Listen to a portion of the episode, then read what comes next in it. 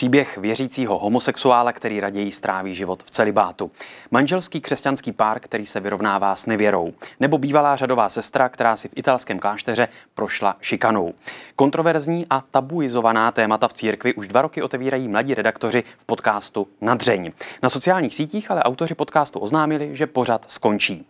2 z autorů podcastu, Alžběta Havlová a Ondřej Havlíček, jsou hosty DVTV. Dobrý den. Dobrý den. Dobrý den. Končí tedy pořad, když jste ještě nedošli na Dřeň?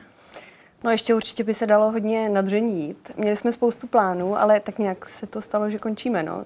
Minimálně na Rádiu Proglas teďka. Ředitel Rádia Proglas Martin Holík na dotaz DVTV ke konci toho pořadu odpověděl. Pořad zasahuje jinak málo zasažitelnou skupinu lidí, kteří si váží otevřenosti respondentů při zachování mimořádné vlídnosti. Ne vždy je to povedené po profesní stránce, ale pořad je pro nás mimořádně zajímavý a měl by pokračovat. Takže nekončíte?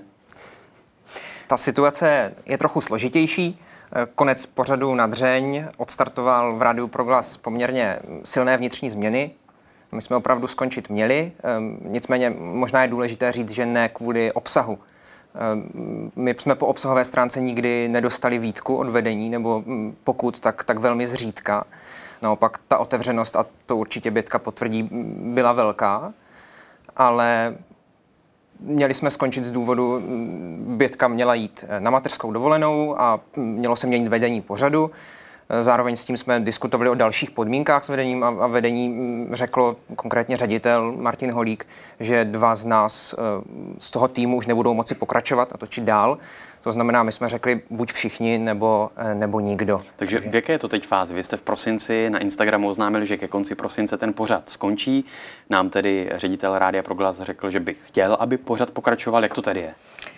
No je to tak, že jsme se prostě nedohodli. Oni nám jakoby to potom nějakým způsobem řekli, že teda pokračovat nemáme a když jsme to oznámili, ten konec, tak nám na to přišlo spoustu reakcí, lidem to bylo líto a myslím si, že i vedení nějak poznalo, že vlastně je škoda, že ten pořad by měl přeci jenom skončit kvůli nějakým podmínkám, které prostě nebyly kvůli profesní stránce, ale spíš z osobních důvodů Martina Holíka, což je vlastně ten ředitel. A potom nás prostě se vrátíme zpátky a my už jsme v tu chvíli nevěděli, co máme dělat a postavilo se potom za nás téměř celé rádio, že jim prostě taky bylo líto, že končíme.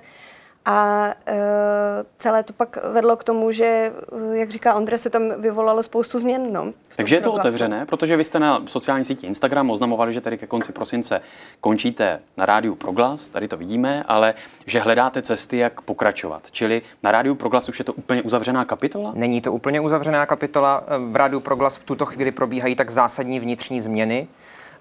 A my si myslíme, že pokud doběhnou do konce, pokud se stanou nějaké zásadní věci ve změně toho, jak Rádio Proglas funguje, tak na něm chceme... Tady Daniela Drtinová. Chci vám poděkovat, že posloucháte naše rozhovory. Jestli chcete slyšet celý podcast, najdete ho na webu dvtv.cz, kde nás můžete i podpořit a stát se členy DVTV Extra.